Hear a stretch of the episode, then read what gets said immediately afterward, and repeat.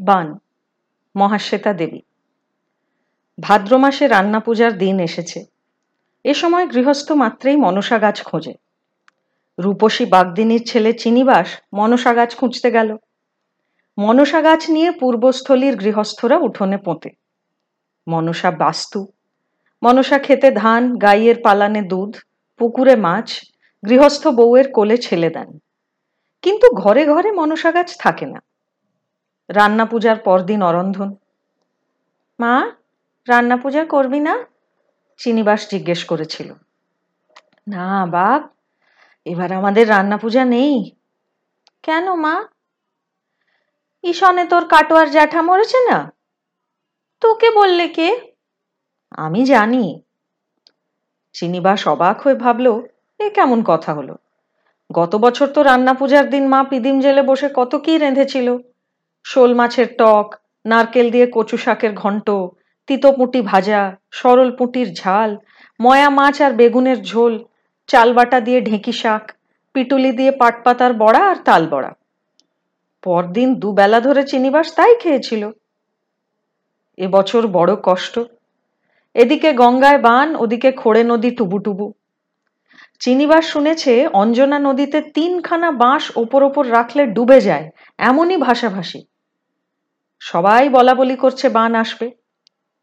বান কেমন জিনিস তা চিনিবাস দেখেনি। চিনিবাসের মা যখন ছোট ছিল, তখন নাকি কাটোয়ার গঙ্গাতে বান এসেছিল। চিনিবাসের মা নারকেল পাতা চেঁচে কাঠি বের করছিল। অন্তত দশটি নতুন ঝাঁটা বেঁধে দিতে হবে, নইলে আচার্য বাড়ির কাজ চলবে না। মা, বান কেমন করে আসে গো? চিনিবাসের কথা শুনে রূপসী বড় বিরক্ত হলো। বলল, দেখিস এখন। রূপসীর মা গাব গাছের আঠা দিয়ে বাঁশের মাছ ধরা পলো পালিশ করছিল। সে বলল, দেখবি রে, দেখবি, বান হবে, মরি হবে, মানুষ নিয়ে শেয়াল শকুন ছিঁড়ে খাবে। ও কি কথা মা? রূপসী মৃদু ধমক দিল। ন্যায্য কথা লো, ন্যায্য কথা। পিঁপড়ে পতঙ্গ ভেসে যাবে, হাতি ঘোড়া জিয়ে থাকবে, এ হলো শাস্তরের কথা। তবে যে সবাই বলতেছে ইবানে কেউ মরবে না? চিনিবাস আবার জিজ্ঞেস করল। ও, গোরা প্রেমের বানের কথা? ও, আমি জানি না বাবু। আমি তো শুনলাম শান্তিপুর কাটোয়ার জনমনীষের আর আন কথা মুখে নাই। শুনে আমি হেসে বাঁচি না। হাটে যেতে দেখি সবাই এক কথা বলে। আমি যাকে শুধাই কথাটি কি গো? সেই বলে, আলো বাগদি বউ, কি যে কথা সে তো আমরা বুঝি না। শুধু তিনি গৌরাং সন্ন্যাসী নাকি উঁচুকে নিচু আর নিচুকে উঁচু করবে বলে লেচে বেড়াচ্ছে। শুনে তো আমি শুধাই হ্যাঁ গো, তবে কি আমরা ঠাকুরদের পুকুরে জল সরব? উনাদের মতো পালঙে শোব? খই যা মন হয় তাই খাব? তা যদি না হয়, তবে আমি গোড়া প্রেমের বানে ভাসবো কেন? আমায় সবে খুব মুখ নাড়লে। আমি বকনা বাছুরটা খুঁজে নিয়ে চলে এলাম। ই আবার কোন বান, বাবা? মা রূপসী গলা তুলল। আলো দেখিস, অঙ্গ যে রসে গেল। তুই তো মা গৌরাঙ্গ দেখিসনি। দেখতে যাব কেন লো? গৌরাঙ্গ কি আমায় রাজা করবে? তবে যা মাছ ধরগা যা।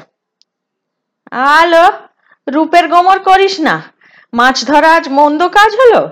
এই মাছ ধরে ধরে তোকে এত বড়টা করেছিলাম।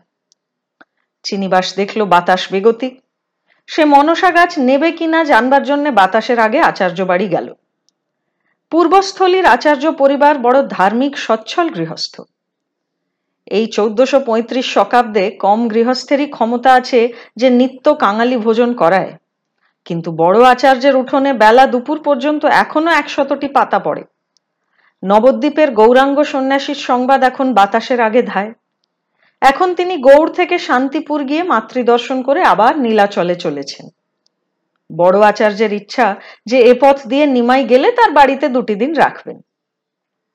আগো কেন? তার আচার্যানি জানতে চেয়েছিলেন। বড় আচার্য তো শিরস্তদার, পোতদার ধনীমানি মানুষ দেখলে তবে সম্মান করেন। যুবক সন্ন্যাসীকে সম্মান কেন? কেন? কেন কি গো? আমি দশজনকে ভাত দিই কেন? পণ্য করো? পুণ্য করো। একে বলে স্ত্রী বুদ্ধি। দশজনকে ভাত দেও, কাপড় দেও, মানুষ তোমার মাথায় করে রাখবে। গৌরাঙ্গকে সম্মান করো কেন? গো গৌরাং এখন নতুন নতুন গো। মানুষ এখন গৌরাঙ্গের নামে সত্তর মজে। যে জন গৌরাং ভজে, তার এখন সমাজে সম্মান। শান্তিপুরের তাঁতি বেটারা অব্দি গৌরাং যখন নগরে গেল, তখন কাঙালিরে কাপড় বিলিয়ে নাম করল। আমি যদি করি, আমার ভালো হবে। আগো, আপনি তো অধিক ব্যয় করতে ডরাও। তা গৌরাং সন্ন্যাসী আসবে, তার চেলা চামুন্ডা এতগুলি। ব্যয় হবে কত, আমি সে কথাটি ভেবে মরি। আরে, স্ত্রী বুদ্ধি গৌরাং এখন কৃষ্ণ নামে মেতে রয়েছে। সে মানুষ একবার আসবে, একবার নয়, ব্যয় করব। তুমি বোঝো না, এতে আমার নাম ডাক দশ দিকে যাবে? তিনি নাকি মানুষ ডেকে ডেকে আচণ্ডালে কোল দেয়? এ কথাটি জেনে আমি অবাক যাই গো। কোল দিলে কি? কোল তো উনির সঙ্গে যাবে। উনি গেলে তবে চাঁড়াল বাগ দিয়ে আবার যেমন ছিল তেমন রইবে। তোমার এত কথায় কাজ কি? যাও না, রান্না পূজার কাজে যাও না। বড় আচার্যানী নিঃশ্বাস ফেলে বেরিয়ে এলেন। আচার্য তো বলেই খালাস। বসে বসে শত শত লোকের রান্না করেন। এখন কি তার সেদিন আছে? সকলের রান্না সেরে ভাত খেতে খেতে সন্ধে হয়। উনুনে রাতের ভাত ডাল বসিয়ে দিয়ে তবে তিনি খেতে বসেন। কে রে? উঠোনের এক কোণে চিনিবাস এসে দাঁড়িয়েছে। আমি চিনিবাস গো। কে? উপসী বাগদিনীর বেটা। আপনাদের কি মনসা গাছ এনে দেব মা শুধলে বড় আচার্যানীর সর্ব অঙ্গ জ্বলে গেল। কি অলক্ষণ, কি অপয়া তাই দেখো। এখন ঠাকুরের ভোগ দিতে যাবে, এখনই বাগদিদের ছেলেটা মুখ দেখাল। এই এত বড় গাছ গো। চিনিবাস হাত দুটি তুলে দেখাল। রান্নাঘরের দোর দিয়ে গরম ভাতের গন্ধ আসছে। বামুন মা ডালের হাঁড়িতে কতখানি করেই না ঘি ডালে? দুধ দিয়ে সাদা ধপধপে লাউয়ের শুক্তো রাঁধে আর মূলো, বড়ি, নারকেলের ঘন্ট। সব ঘি চপচপে। সম্বর আর সুবাসে মম। কতদিন চিনিবাস গরম ভাত খায়নি? কতদিন বামুন বাড়িতেও খায়নি? সে পরে বলব ক্ষণ এখন বাড়ি যা। বামুন মা রান্না পুজো কবে গো? সোমবার। কচু শাক এনে দেব? না বাপু তুই যা। এই ছেলে বামুন মা বললে আচার্যানির অঙ্গ জলে। রূপসী বাগদিনীর মতো গরিবে পূর্বস্থলিতে কেউ নেই। খেতে পায় না মাথার চুল জট বাঁধা তবু রূপ মরে না ওর। ছেলেটাও চাঁদ পানা আচার্যানি ছেলে ছেলে করে এতবার ব্রত পুজো করে কালোজিরের মতো কয়েকটি মেয়ে পেলেন বলেই না ছোট আচার্যানিকে আনলেন কর্তা? যেন চোখ দিয়ে গিলে খায়। আচার্যানি চোখ সরু করে দেখলেন চিনিবাস কোথায় দাঁড়িয়ে। উঠোনের কোণে এই আতা গাছটি হলো লক্ষণের গণ্ডি। বাগদি বলো, জেলে বলো, গেরস্ত সংসারে সকলেরই দরকার। তা সবাই এই আতা গাছের ওপারে এসে কথা কয়ে কয়ে চলে যায়। চিনিবাস বুড়ো আঙুলের ভর করে উঁচু হয়ে দাঁড়িয়ে কি যেন দেখতে চেষ্টা করছে। ছোট আচার্যানি ছেলে কোলে করে দাওয়ায় এসে দাঁড়িয়ে আবার টুক করে ঘরে ঢুকে গেলেন। ছেলেটি বড় ভোগে। চিনিবাসের নজর লাগলে হয়তো আবার ভুগবে। ওরে এক পাই মুড়ি দেন গো, ছোট আচার্যানি ঘর থেকে ডেকে বললেন। মুড়ি নিয়ে খুশি হয়ে চলে যা বাবা, আমার ছেলেটার দিকে তাকাস না। চিনিবাসের চোখ দুটো যেন সর্বদা খাই খাই। এত খিদে ওর কোত্থেকে আসে কে জানে? নে, মুড়ি নিয়ে চলে যা। চিনিবাসের যে কি ভূত চাপলো মাথায় কে জানে? ও হঠাৎ বড় আচার্যানীকে জিজ্ঞেস করে বসল হ্যাঁ গো বামুন মা সোনার গৌরাঙ্গ এলে আমরা নাকি সকলের সঙ্গে এক দাওয়ায় বসে পেশাদ পাবো? কি বললি? বড় আচার্যানী এখন গলা তুলে চেঁচাতে শুরু করলেন। চেঁচামেচির মধ্যে অনেকখানি হলো স্বামীর বিরুদ্ধে আক্ষেপ। আগো, তিনি চাড়াল বাগদি নিয়ে নাচতেছে নাচুগা মনুষ্য না দেবতা না তিনি কি বস্তু তাকে আমরা জানি? তিনি বান আনতেছে, বানের সঙ্গে ভেসে চলে যাবে গো। আমাদের এই গায়ে জন্ম কাটাতে হবে। আমরা কেন নাচতে যাই? রূপসী বাগদির বিরুদ্ধেও অনেক বিষোদ্গার ছিল। মেয়েটা মন্দ। ওর ছেলেটা মন্দ। গ্রামের কলঙ্ক একটা। ছোট আচার্যানি তাড়াতাড়ি এক ঘটি জল আর এক খণ্ড মিশ্রি এনে দাঁড়িয়ে রইলেন। কারণে অকারণে বড় আচার্যানি এইভাবেই চেঁচান। চেঁচাতে চেঁচাতে ওর মুখে থুতু উঠে যায়। তখন এক খণ্ড মিশ্রি আর এক ঘটি জল খেলে উনি শান্ত হন। চিনিবাস তো কোঁচড়ে মুড়ি কটা নিয়ে দৌড় দিল। ছুটতে ছুটতে শেষ অব্দি খালের ধারে পৌঁছে গেল। খালে জল টুবু টুবু এত জলে মাছ ধরা যায় না। কিন্তু গেঁড়ি গুগলি বিস্তর। চিনিবাসের দিদিমার বুঝি নারকেল পাতা চাঁচা হয়ে গিয়েছে, তাই গুগলি তুলতে এসেছে। বুড়ি বসে থাকতে জানে না। গুগলি তুলে, কি হবে, আই? চিনিবাস আশায় আশায় জিজ্ঞেস করল। কবিরাজ মশায়ের শ্বশুরের চোখে ছানি পড়ছে। গুগলির জোল খেলে চোখ ভালো থাকে বলে কবিরাজ গিন্নি মাঝে মাঝে বাবার জন্য গুগলি রাখেন। কখনো চারটি চাল দেন, অথবা একটা কুমড়ো। দিদিমা নাতির কথা শুনে বললে, এমনি রে, এমনি। কেউ নিলে তো নিলে, নইলে গুগলির শাঁস আর কচু শাক দিয়ে ঘন্ট রাঁধবো। তোকে মুড়ি কে দিলে? আচার্য বউ হ্যাঁ। চিনিবাস তাড়াতাড়ি মুড়ি গালে ফেলতে ব্যস্ত। রূপসীর মা চিনিবাসের দিদিমা এখন কার উদ্দেশ্যে যেন মুখ বাঁকা করে গাল দিল? বলল তখন তো কত কথা। হ্যান দেব তেন দেব কাপড় দেব সর্বস্ব ভার নেব। এখন কি সব ভুলে গেল? কে আই? তোর সত্তর তোর মায়ের সত্তর। চিনিমাস দিদিমার সঙ্গে অনেকক্ষণ ধরে গুগলি তুলল। যতক্ষণ না হাত পা জলে ভিজে ভিজে অসাড় হয়। তারপর বাড়ি ফিরতে ফিরতে চিনিবাস বলল, এ বন্যে নয়, সেই বানের কথা বলাই। পেলয় বান বুড়ি তখনই মাথা নাড়লে। কীরকম তোর মা তখন সমত্ত মেয়ে, রূপে রঙ্গ ভেসে যায়। সকালবেলা থেকেই গুঁড়ো গুঁড়ো বৃষ্টি, যেন বাতাসে তুষ উঠতেছে আর বাতাসের কি ডাক, মা?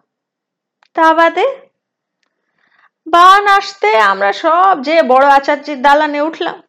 কতজন গাছে চেপে রইল, কতজনা ভেসে গেল। মানুষ পোকামাকড়ের মতো মরে দেখে বামুনরা সকলকে দালানে উঠোনে ঠাঁই দিলে। তা বাদে? গল্পের এই জায়গাটি চিনিবাসের বড় প্রিয়। বারবার ও এই গল্পটা শুনতে পারে শুধু এই কথাগুলো শুনবে বলে। রূপকথার চেয়েও আশ্চর্য সব কথা। বানের সময় মানুষরা সব দেবতা হয়ে গিয়েছিল নিশ্চয়ই। নইলে এমন কাণ্ড করবে কেন? অন্ন বিনা প্রাণী মরে যায় দেখে বামুনরা ধামা ধামা চিড়ে, মুড়ি, বাতাসা দিয়ে সব প্রাণ বাঁচালে মা। যারা রাঁধতে জায়গা পেলে তাদের চাল ডাল দিলে। আমার মাকে আঙা কাপড় দিলে বামুনরা। পরনের কাপড় তেনা হয়ে যেয়েছিল। তা বাদে নতুন গোল ঘরে মোদের ঠাঁই দিলে। তা বাদে? মাচা থেকে শুকনো কাঠ, চাল, ডাল, তেল, নুনের সিধে আনাজপাতি, মাছ, জল নেমে গেলে যে যার ঘরে গেল, কিন্তু রূপসী আর তার মার জন্যে বড় আচার্যের কি ভাবনা কি ভাবনা? ওদের মতো দুঃখী কে আছে? কে এমন গায়ের একটেরে থাকে? কতদিন ধরে ওদের আগলে রাখলেন? তারপর নিজের মাহিন্দারের সঙ্গে রূপসীর বিয়ে দিলেন। বিয়ের পর বছর না পুরোতে চিনিবাস হলো। কিন্তু রূপসীর বরটা জ্বরে ভুগে মরে গেল। ও আই, তা বাদে? তুই হতেও দয়া ছিল, মন ছিল। এখন যেমন মুড়ি দিয়ে বিদেয় করে দেয় তেমন নিমায়া ছিল না। চিনিবাসের দিদিমা মাথা নেড়ে আরও কি বলতে গিয়ে চুপ করে গেল। আর তখনই ওরা ঢাকের বোল শুনতে পেল। ঢোল মোহর দিয়ে বড় আচার্য সকলকে যেতে বলছেন ওর বাড়িতে। কীর্তন, ঠাকুর সেবা, প্রসাদ বিতরণ আর গৌরাঙ্গ দর্শন হবে। সবাই যাবে। দিবাকর চক্রবর্তীর মতো বামুন, চিনিবাসের মতো বাগদি, সবাই। বাবা গো, সত্যি বামুনরা সবাইকে ডাকছে? সবাইকে খেতে দেবে? চিনিবাসের দিদিমা কিছু বুঝে, কিছু না বুঝে ঘন ঘন মাথা নাড়তে লাগল। এ বানও যে সেই গঙ্গার বানের মতো মনে হচ্ছে। সবাই এক জায়গায় দাঁড়াবে, বসবে। একসঙ্গে চিড়ে মুড়ি ভাগ করে খাবে? চিড়ে মুড়ি না রে আই। ভাত হবে, পরমান্ন, ঘি, সম্বরা ডাল আর নারকেল, ছাঁচি কুমড়োর বেন্নুন গয়লা বউ খাসা দই পেতেছে, জানলি? যা, মাকে যে বলগা কাপড় চোপড় যেন খারে সেদ্ধ করে। একটু তেল আনতে পারিস? মাথাটা যেন সন্ন্যাসীর জট, মা। এমন মাথা নিয়ে যাব কেমন করে? চিনিবাস যেন হাওয়ার আগে উড়ে মাকে খবর দিতে চলে গেল। রূপসী বারবার হাত জোড় করে কপালে ঠেকালে। এ কি একটা সোজা কথা? উফ, তিনি যদি তার চিনিবাসকে মাথায় হাত দেন, আশীর্বাদ করেন, তাহলে তো সবাই জানবে চিনিবাসও মানুষ, রূপসীও মানুষ। আরেকজন আছেন এ গায়ে, অহংকারে মাথা উঁচু করে বেড়ান। রূপসীর খুব ইচ্ছে করে গৌরাঙ্গকে জিজ্ঞেস করে, কাউকে দিয়ে জিজ্ঞেস করায়, একটি অহংকারী পুরুষের এক সন্তান বাগদি বলে চিরদিন গরিব হয়ে থাকবে? ঘরের ছেলেটির শতভাগের এক ভাগও পাবে না, এ কেমন বিচার? রূপসীর মনে হতে লাগল যেন গৌরাঙ্গ এসে গেছেন যেন চিনিবাসকে বুকে টেনে নিয়েছেন, যেন যত দুঃখ, যত কষ্ট সব ঘুচে গেছে রূপসীর। কিন্তু গৌরাঙ্গ এলেন না। শান্তিপুর কাটোয়া হয়েই কুমারহট্টের পথ ধরতে হলো। সন্ন্যাস নেবার কবছরের মধ্যে মানুষ যেন তাকে ঘিরে মৌমাছির মতো জমতে থাকে। মানুষের মাথায় মাথায় থই থই। সবাই দেখতে চায়, সবাই একবার পা ছুঁতে চায়। কানা বলে আমায় ছুঁয়ে দাও, দৃষ্টি হোক। খোঁড়া বলে পাখানা ফিরে দাও ঠাকুর। কোলমরুনি ছেলে নিয়ে এসে পায়ে রাখতে চায়। ছেলে হয়ে বাঁচে না কেন তাই বলে দাও। এমনি হাজার মানুষের হাজার বায়না। মানুষ শুধু আসতেই থাকল আসতেই থাকল। অনেক ইচ্ছে থাকা সত্ত্বেও এ যাত্রায় উনি চিনিবাসের গ্রামের কাছাকাছিও আসতে পারলেন না। মানুষরা আচার্য বাড়ির সামনে কতক্ষণ বসে রইল? শুধু তো গৌরাঙ্গ দর্শন নয়, পেটের জ্বালা বড় জ্বালা। পেট ভরে খাবে বলে মা, ছেলে, বুড়ো বুড়ি, কানা খোঁড়া, অনাথ, আতুর সবাই এসে বসে রইল। আর তেমনি কি গুঁড়ি গুঁড়ি বৃষ্টি? আকাশকে কে যেন মাথার দিব্যি দিয়ে বলেছে, জল ঢালো বাপু, তুমি মোটেই থেমো না। ওই বৃষ্টিতেই বান হয়। একটানা প্রহরের পর প্রহর ভিজতে ভিজতে কে যেন কাকে বললে। সবাই আশায় আশায় বসে রইল কোনো না কোনো সময় পেশাদ নিতে ডাক আসবে। ঠিক সন্ধ্যার মুখে মুড়ি বাতাসার ধামা নিয়ে মাহিন্দাররা মানুষের ভিড়ে নেমে এলো। চিনিবাসরা কেউ উঠোনে ওঠেনি বটে, কিন্তু মাহিন্দাররা মিষ্টি গলায় বললে, তিনি যদি আসতো, তবে তোমরা উঠোনে উঠতে বাপ সকল, আমরা ডেকে এনে বসাতাম। তা তিনি তো আসেনি, এখন আর উঠোনে উঠে জল কাদা করে কি হবে বলো?